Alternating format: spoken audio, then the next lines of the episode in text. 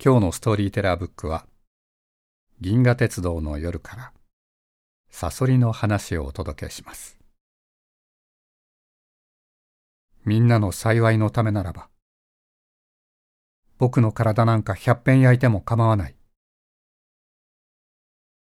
星祭りの夜、いつの間にかジョバンニは、天の川を走る小さな列車に乗っていた。前の席には幼馴染のカンパネルラが座っていて、黒曜石でできた地図を眺めている。今、少年たちの星をめぐる物語が始まる。ケンジは、この物語をどんな思いで書いたのだろう。28歳の若者は、37歳で亡くなるまで、この物語を何度も書き直し、遂行を重ねていた。物語の中で、サソリは語る。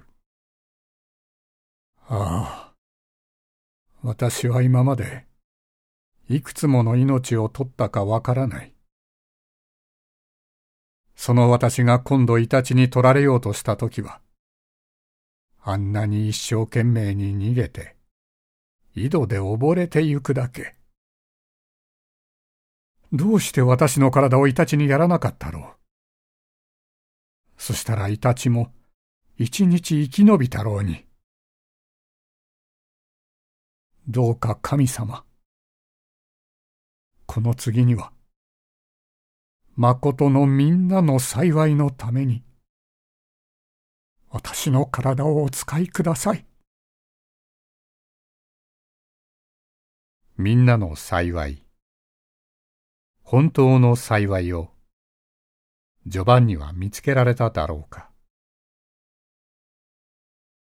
賢治の思いを乗せて、記者は行く。銀河鉄道の夜。ノークトゥ。